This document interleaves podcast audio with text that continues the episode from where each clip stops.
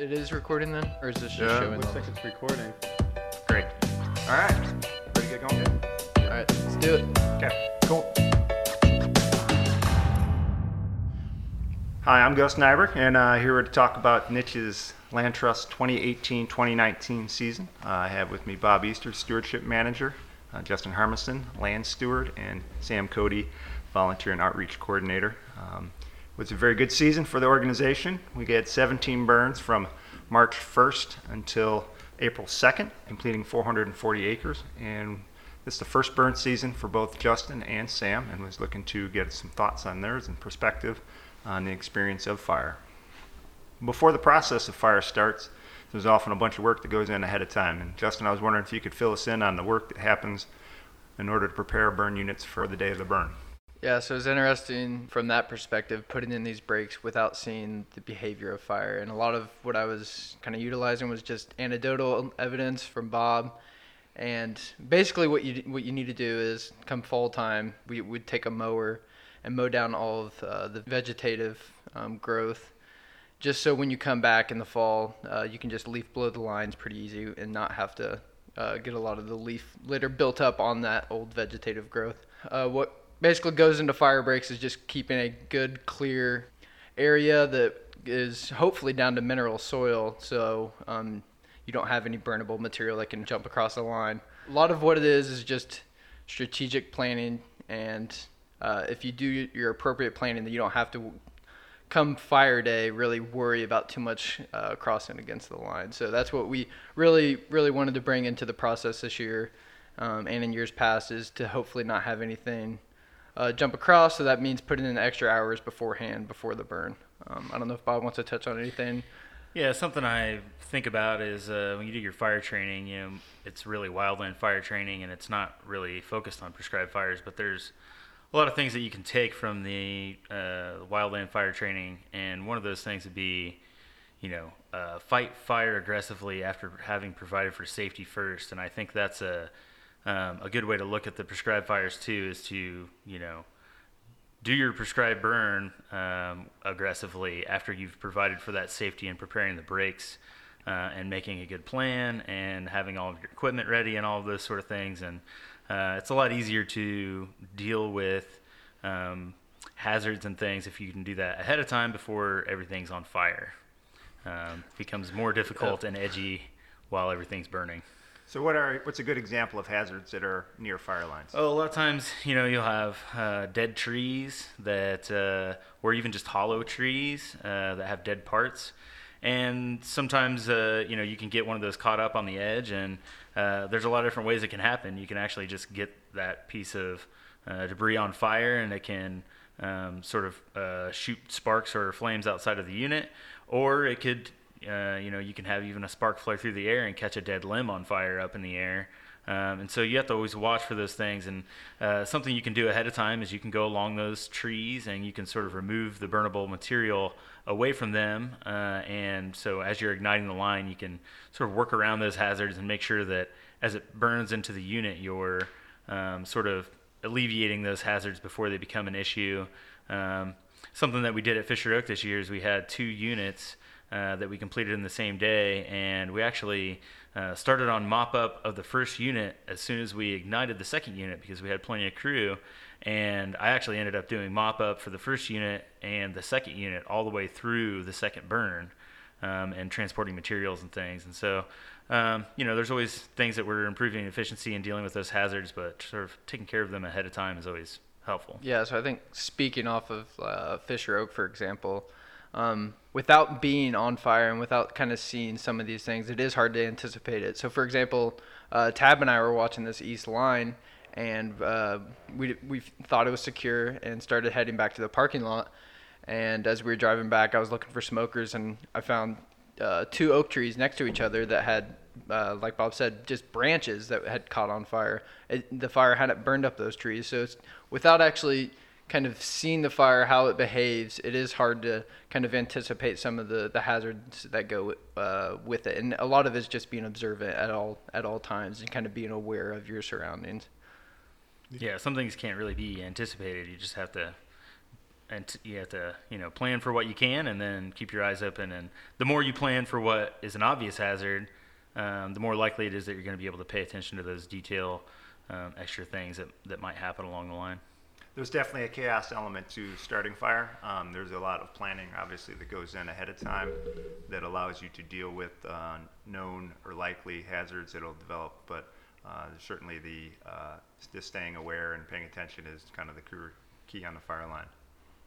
I started burning uh, back in nineteen ninety-eight um, during leading fires, and so it, it's been a while since I had that kind of those new eyes to look on fire. And kind of curious, Justin and Sam, uh, this is your first fire season. Um, yep. Sam, you helped out doing some video work uh, a year ago on fire, but uh, some of your first impressions from being around fire and, and kind of what thoughts and observations you guys had.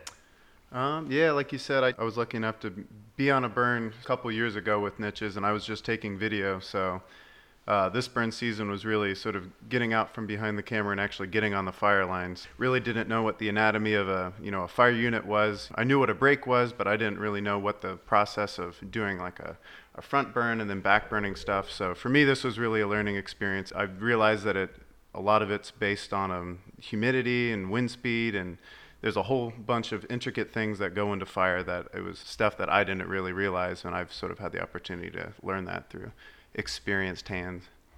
But yeah, it was a lot of fun. It's a great way to get out of the office, and burning things down is always a great way to relieve stress. Yeah, being able to get out there and sort of stay active and actually get out and do that was a lot of fun. Um, there's a couple times I actually got to go out with Justin and help prepare some of the fire breaks, and you can definitely tell the process is something that you just learn every time that you do it. I think every single burn that we did this season uh, was pretty different. There was no two days going out and doing it that I'm like, this is like exactly the same.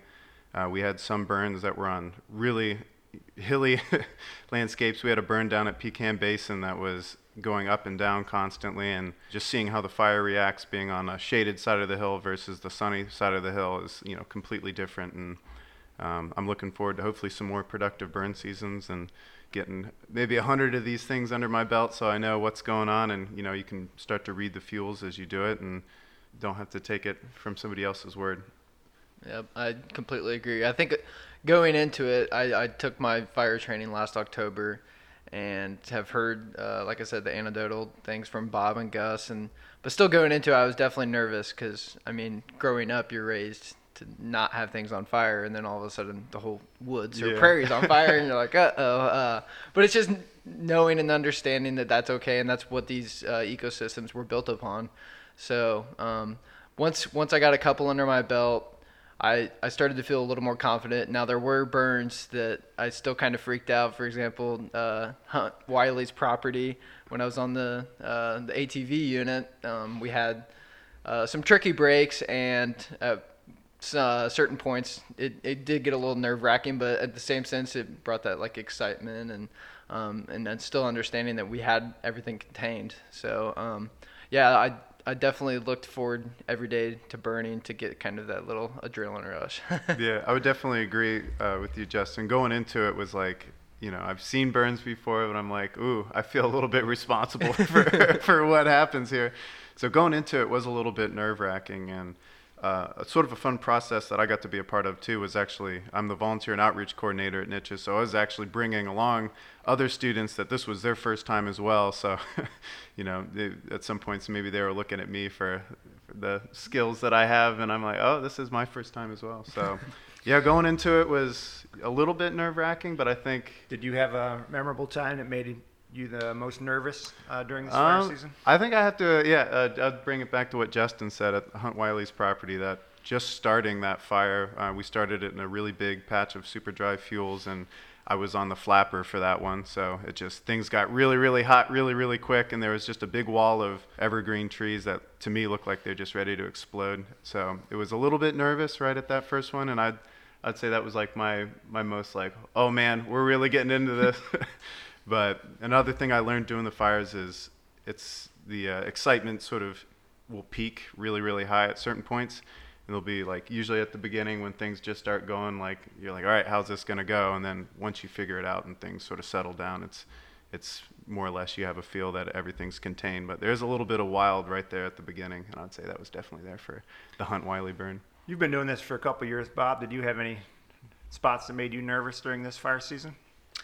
Uh, you know, uh, there weren't any situations that um, really came up that made me too nervous, except for... Not Fisher Oak? Well, I mean, uh, so I, I I don't really feel nervous in the moment doing those things because I know that I need to be in control of that moment.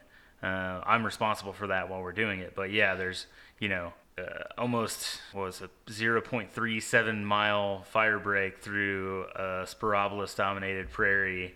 Uh, it was a really long hot line, and putting out the back line there took, you know, a full water tank plus a little bit more. And, uh, you know, on the other side of that is a lot of hot burning fuels and someone's home. And right away when we got there, we had a tire that was leaking air, and I had to run back to the truck and get the plug and deal with that. But on that burn, uh, you know, we had multiple equipment issues. And uh, I think just learning to stay calm in the moment and sort of deal with what's coming at you, um, you sort of learn that. And I've mentioned to Justin over the year, you know, I, I can tell that there's moments where he's frustrated about a burn because something didn't burn like he expected, or I can see his expectations didn't meet what happened. And so you can see that frustration of like, well, I thought I knew what was going on, but maybe I don't. And, and I basically said, you know, do fifty, fifty burns. And then you'll sort of have a, a compiled sort of database in your mind of fuels, different conditions, different times of year. You'll, you'll be able to think about, you know, how does the back burn behave differently than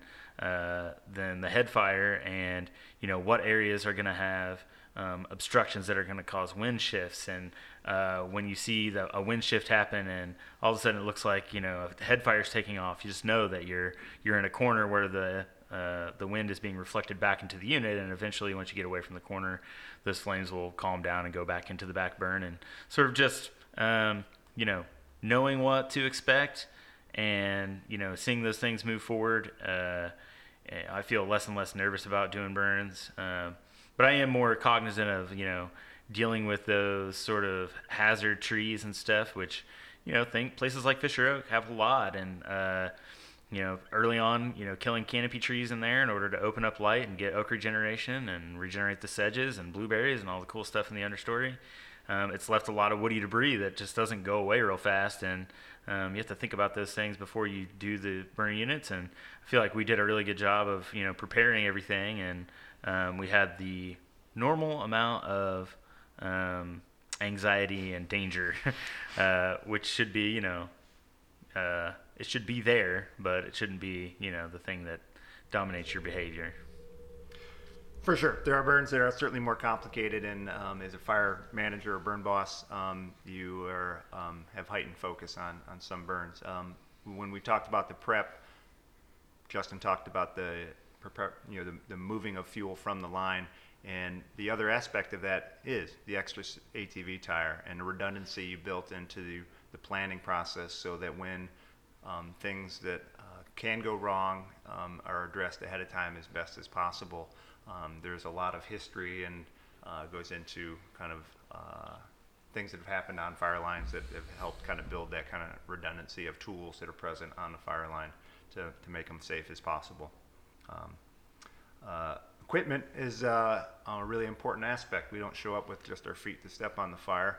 Uh, so what sort of equipment uh, can you share with us, Justin, uh, that goes into the fire lines and uh, in terms of the preparation process you did in terms of getting those to the site? Yeah, for the most part, um, I was in charge of bringing the majority of the equipment. Uh, Bob brought along the the Nomex, which is your, your clothing uh, items, so you don't feel near the amount of heat. Um, it is fire retardant. And then, uh, so every every volunteer and then every staff member wears Nomex, a helmet, uh, fireproof gloves. Um, and then a lot of the other equipment is kind of dependent on what kind of burn you're doing and the fuels uh, that you'll be working with. So, for example, on our, our prairie burns, we utilize flappers, which uh, puts out the grass fuels pretty easily just by uh, stuffing out all the, the oxygen. Um, and then uh, we use rakes, uh, Pulowskis, McLeods, a lot of different hand tools. Um, hopefully, you don't have to u- uh, use those as much as... Uh, you would like to, uh, so for like example, that goes back to the prep work, right? You you shouldn't have to use your tools as often. Um, but uh, we also bring along water resources um, to put out smokers, to to put wet lines down. Um, so a lot of it was bringing water pumps, all of our hand tools, our our clothing items, um, all our, our drip torches, which actually is the, the lighting source, um, uh, extra torch fuel. Uh, let's see what else. What else is that's a lot uh, ra- for every burn? Radios um, to stay in constant communication. That's a big, uh, vital import of what we do, so that everybody knows what's going on at all times. And if we need to move resources around, we can. Um, and a lighter. uh, yeah, yeah, don't we, forget the lighter. yeah, yeah. We need to need to start the fire. Um, A T V units, depending on the burn. Uh, Bob pointed out uh, that earlier, and. Yeah, like I said, it's, it's all dependent on what the what the burn unit is, how big the burn unit is, what kind of fuels you have, uh, how many people are going to be there. So th- that's the majority of the, so the tools involved. NICHES does a lot of our burning um, starting, as we said, this year, March first, and that's the time of year when uh, daytime temps are often um, above freezing and get below freezing. Um, putting away equipment, particularly water, isn't quite as simple as just driving home and leaving it there if you're burning the next day. Uh, there's quite a bit that goes in it. Before and after burns, if you're responsible for equipment. Um, any thoughts or sharing kind of uh, how much time it gets put in after all the volunteers go home and, and feeling good that you're uh, making sure equipment's ready to go the next day? Yeah, yeah, uh, there's definitely that, that kind of planning and strategic part of it. Um, Full-time stewardship staff uh, does lots and lots of work outside of the fire that nobody sees, including all that prep work of mowing and leaf blowing and uh, clearing hazards and cutting trees with chainsaws that fall over the brakes and all of that stuff, and then maintenance you know, on that equipment, maintenance as well. on all that stuff, and then when you are done ringing the fire and everything is safe, you know you're still not done. And oftentimes we're going back out to do internal ignitions and we're doing mop up on the edges, and uh, and then at the end of that day you have to stop and go, okay, what's tomorrow? Do we have our burn all the way prepped? Do we have things to do in the morning? Where do we need the fuel? What's the temp going to be tonight? Do we need to get the A T Vs inside storage uh, where they, they have heat control? Because, uh, you know, that was a uh, thing that happened early on. Uh, I don't, I'm not sure if it ever happened to me, actually. But, uh, you know, having the, fro- the hose full of water and all frozen on the unit, you know, that's not going to do you any good on the burn. Um, and you can easily break things. We've had brass fittings break, and so essentially at this point I don't even bother trying to get all the water out. We just try to get the A T V into a place where it'll be um, heated so it, it doesn't have a chance to freeze up. And that can be a big frustration throughout the year, just trying to, you're already exhausted, you know, finish the prep and finish the burn, and and now you have to figure out, you know, what you need for tomorrow and gathering everything up and splitting it up to the place it needs to go to, and make sure you have the radios charged. And, you know, make sure you have fuel mix for the next day for the torches. And, you know, all those things are, every single element is um, key to being able to successfully complete the burn. And we are not going to show up to do a burn and not be ready to do it. We're not going to walk away from a prepped unit uh, because we're we're missing something. So we need to make sure we have all those things in hand. And that's a big part of doing it. It's roughly two pickup trucks full of uh, equ- equipment that goes into each and every one of these burns. One haul and a trailer. Yep, and unit. Sometimes two haul and a trailer too. I'd say uh, one thing just to to build on what sort of happens after the fire, which I thought was a, a interesting experience that me and Justin shared a couple times, was the uh, the mop up afterwards, where you're just sort of making sure that uh, everything's out. And from a standpoint of two new people who've never done this, you know, you almost just want to make sure there's nothing smoking, nothing at all, but you know, it's okay to leave some stuff if there's a line of black along everything. It was definitely learning how to walk away from something when it's done, you know. I think you guys did a great job of that, and that's part of, you know, our management strategy as supervisors is to let you sort of feel things out and, you know, see what you think about how it is and what's what's safe and what's not safe. And, you know, we have our, our points where we need to step in and make things clear. Uh, sometimes, but it's also good for you to, you know, put your own feelers out there and sort of get your own feel for, you know, what things are. And we did, ex- you know, I sort of did experiments with that with Justin, where so, okay, you prep these breaks and then we'll do the burn, and you'll just see, you know, what it is that you, you know, was it sufficient? Was there something that could have been done better? And, you know, just letting people see that, uh, you know, doing their own prep work and then following through with the burn. uh, and then let everybody sort of recalibrate and readjust to and discuss. Um, how That's it an works. important and, part yeah, of and uh, discuss, and, yeah. and having people, you know, see and um, why things occurred, you know, how things played out from how they decided to do things, and that's a great learning process. Um, with uh, you know, the the bookends of uh, um, myself and Bob's, you know, history to be like, ooh, no, we couldn't do that. But as long as it's within those bookends, it's having the process be a very iterative process. So there's a lot of different roles on the fire line. Um, and uh, Sam, did you uh, have any favorite roles that you had this uh, summer? Well, I think the, the fl- favorite role always has to be the lighting, just because that's fun to actually be the one putting the fire on the ground. Um, it really depends on what's going on in the burn. I found uh, like there was a couple burns, like the more intense prairie ones, where actually flapping was a pretty high stress job for a while. So um, it depends on sort of the nature of the like the individual burn of what I would like choose as my tool. But I'd say you can never go wrong with lighting, just because that's just fun. Um, I enjoyed flapping. It's definitely a process that goes into it, and just you have to make sure that you're not just staring at the fire and watching behind you and making sure things aren't catching on fire outside of the unit. Um, my least favorite probably have to be the water pack, just because that's heavy. That's especially when it, you know, I got lucky. Justin was the one who had to carry the water pack up and down the hills at Pecan Basin, so I, was, I got I lucked out on that one. Uh, do you have any favorite ones, Justin? Uh, I. I thoroughly en- enjoyed kind of leading the lines and having that responsibility. Um, the only the only problem with that then is people on your line doing doing the job that you know you could also like be doing better. So for example, if you have a volunteer running the drip torch and they're using too much fuel with it or something, you almost yeah. just want to grab it and and then do the job for them. But but it is a it's a learning process for them. They they get intimately involved with the fire. Um, but when, when I was not leading the lines, I, I definitely enjoyed the drip torch. Um, probably my least favorite then would be running an A T V, just because of how loud it is. that That's yeah. one thing. You almost need earplugs with the water pump running. Um, and you're kind of sitting there and you almost feel like you need to be doing something at all times. But for the most part, uh, you, uh, you didn't really, or the burns that I ran the A T V unit, you didn't really have to. Um, but yeah, I, I, each, each kind of job with on, uh, within the lines was cool to kind of get that different experience. There are a lot of different roles, and, uh, there's, and when a fire is done well, um, there is a lot of, uh, what I call hurry up and wait, um, where you're, or you're not really kind of going full bore into kind of, uh, an activity. There's, you know, it's, it should be done at a very even pace. There shouldn't be any kind of Uh, anxiety and stress, really, as you do things. It's all done in a very methodical way. You may be physically working, but you're not shouldn't be working as hard. And uh, for the most part, we had that this year um, in terms of the uh, level of exertion that was being exhibited by people was, you know, kind of in, in step with what you'd expect for the fire line um, in terms of needing to pay attention.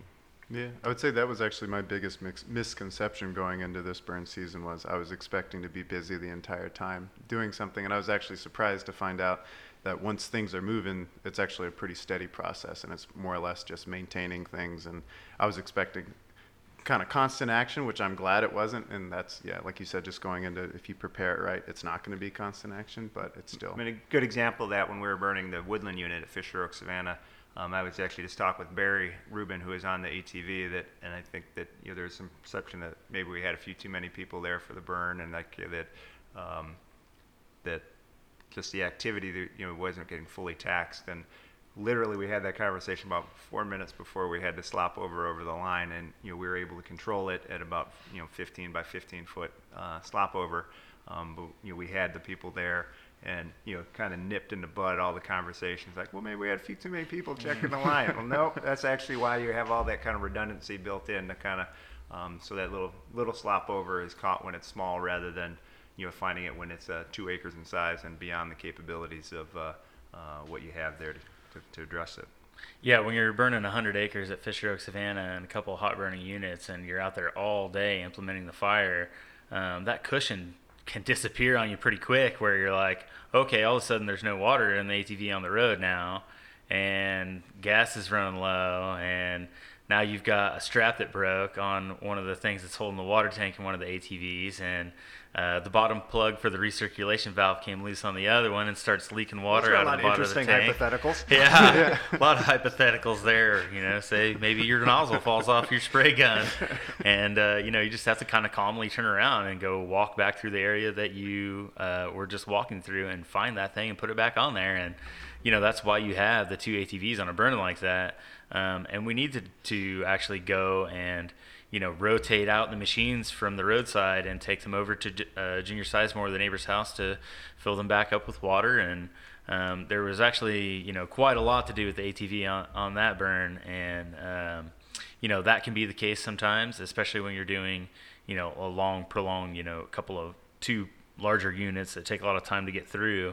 Um, your equipment can, can wear on you and break, and um, there's just a lot of things that can go wrong. And, you know, I talked about it earlier, just kind of got to stay calm in those situations and, and work it out. The other thing that from a holding perspective is sometimes you get lulled to sleep, so to speak, because the first half of the burn is going so smoothly, and really the fire can escape at any time. And I think that's what got us at Fisher Oak. It was the second unit of the day. The first unit had gone smoothly. Um, it, it, it was work, but the everything that we built into kind of keeping in the line was successful, um, even with the equipment issues that you just addressed.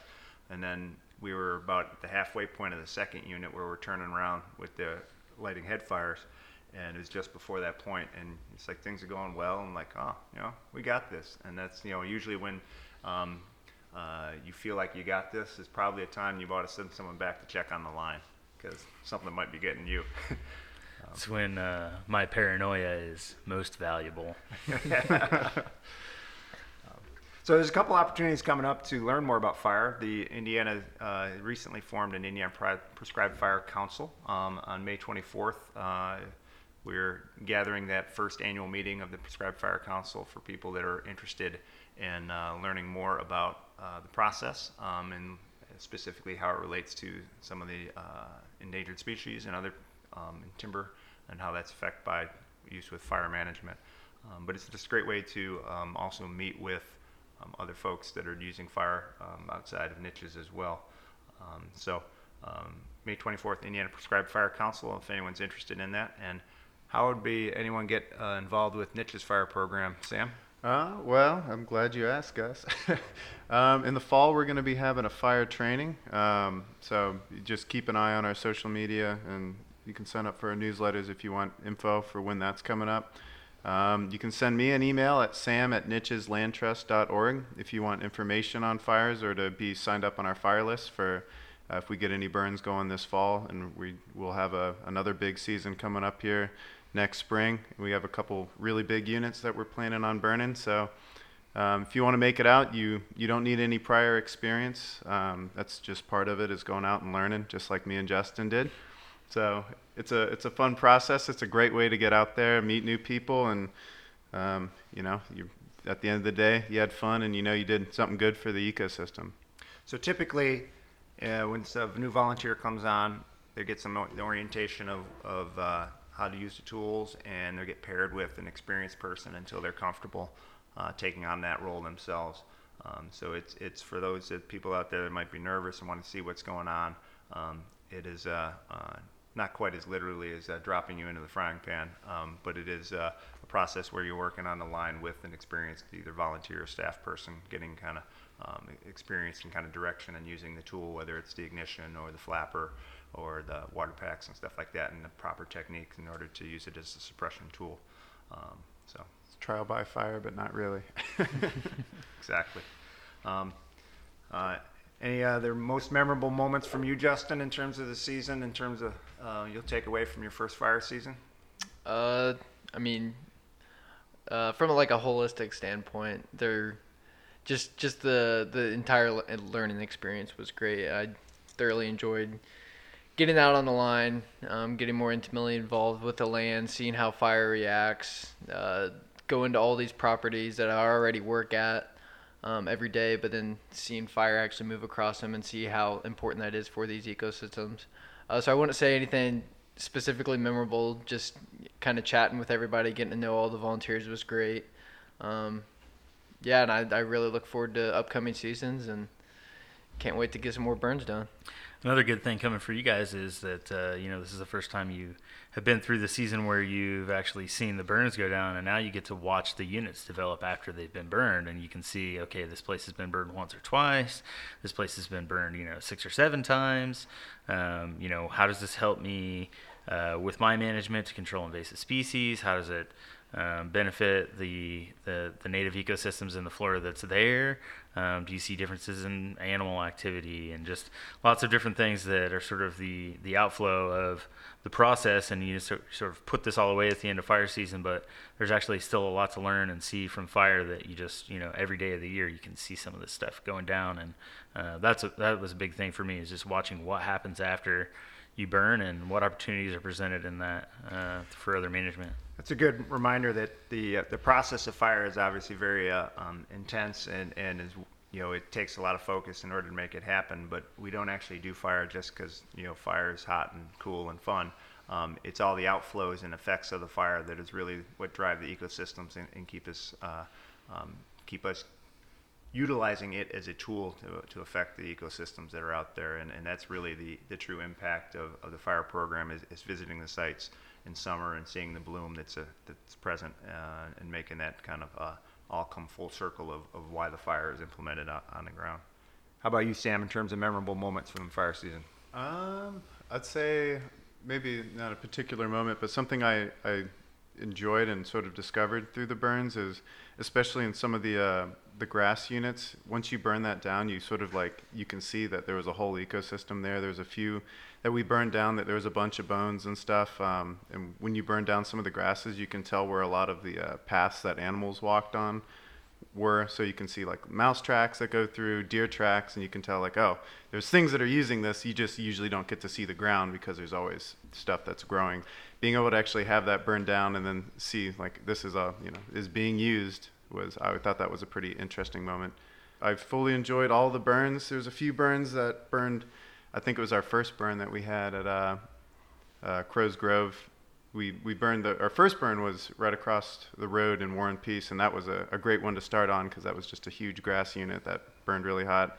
And then we moved over to Crow's Grove, and that burned, it was a very pretty burn just because, you know, of the location, but it didn't burn quite as well. So like just in that first day, it was one that burned really, really well. And then one that I think we got, I don't know, it was like fifty, sixty percent of it burned or something. And so, yeah, even like right off the bat, I'm like, all right, all these are going to be really different. And that's just what I enjoyed the most about this burn season was just how different every single burn was. There's nothing that was even remotely the same. There's always, you know, there's just too many things coming in to make a burn happen that it's impossible for every every factor to be the same. So I enjoyed the variety of it. One thing that stood out most for me, I think, is on uh, uh, March twenty-fifth, I know Bob was out working on, as well as Justin, uh, prepping lines at, at Fisher Oak and Holly, respectively. Um, and uh, I believe that Bob left around seven p.m. Uh, from that site. And the next day, we were able to do two burns at Fisher Oak Savannah, um, a challenging place to do burning. Uh, it takes a lot of focus and attention. Um, and then the following day, we were able to pull off a seventy-nine acre burn and a twenty acre burn at, at Holly and Vicendec, uh, um, respectively.